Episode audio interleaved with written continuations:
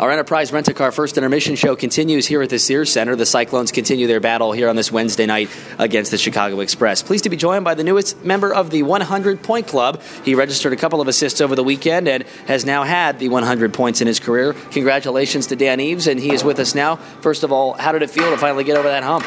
Uh, you know, it's definitely nice. Uh, it's not one of those things that you sit there and think about, like, oh, you know, I want to get 100 points in pro or 100 points anywhere for that matter. But I don't know, it was, it was more or less I just kind of wanted to get it over with and uh, get the puck and, and, have a chance to give the puck to my dad. I gave him uh, four years ago when I got my first goal. I gave him the uh, the puck to that. So I don't know, just something special me and my dad have together, and, and it was cool to be able to give him that puck. Is that one of those things too, where you know you, you have that now to put on the mantle? It's a, is it something that you're going to look back on and remember exactly where you were? Is it one of those moments?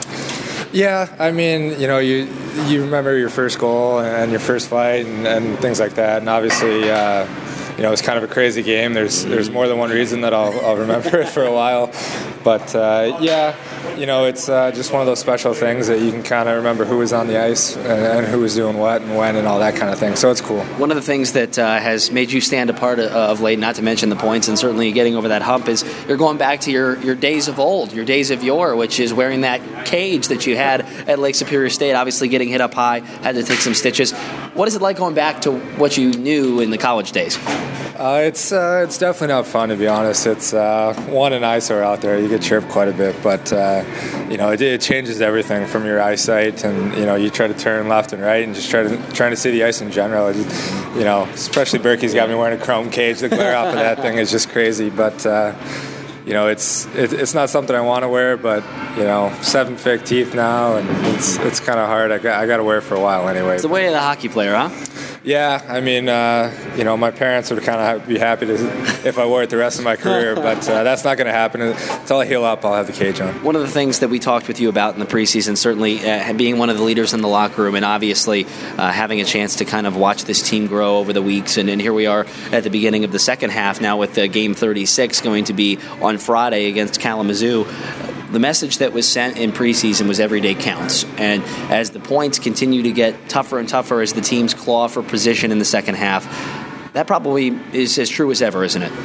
Oh, it's it's more true every single day. I mean, is our most important day of the year. Um, we had a meeting at the beginning of last week that you know these next five games, all divisional games, four against, I think more than four against Chicago, are uh, you know could easily make or break our season, and and we've carried the mantra of you know every day counts throughout the year, and it couldn't be more true. I mean, every day it gets you know even more important for us to pick up points, whether we scrap out a point in a shootout.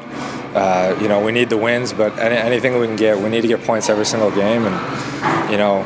I've I've been frustrated all year with injuries yet again, and I I haven't been able to contribute as much as I'd like. But I'm starting to get healthy, and uh, you know everyone's starting to gel a little more, and the young guys aren't young anymore. So things are starting to gel around here, and hopefully that message is being sent, and you know we'll start getting points every single game here. Well, best of luck and congratulations on point 100. Thank you, Nick. That's Cyclones forward Dan Eves. We'll come back and check scores of other games on this Wednesday night as the Cyclones continue their Wednesday night battle with Chicago here on the Cyclones Radio Network.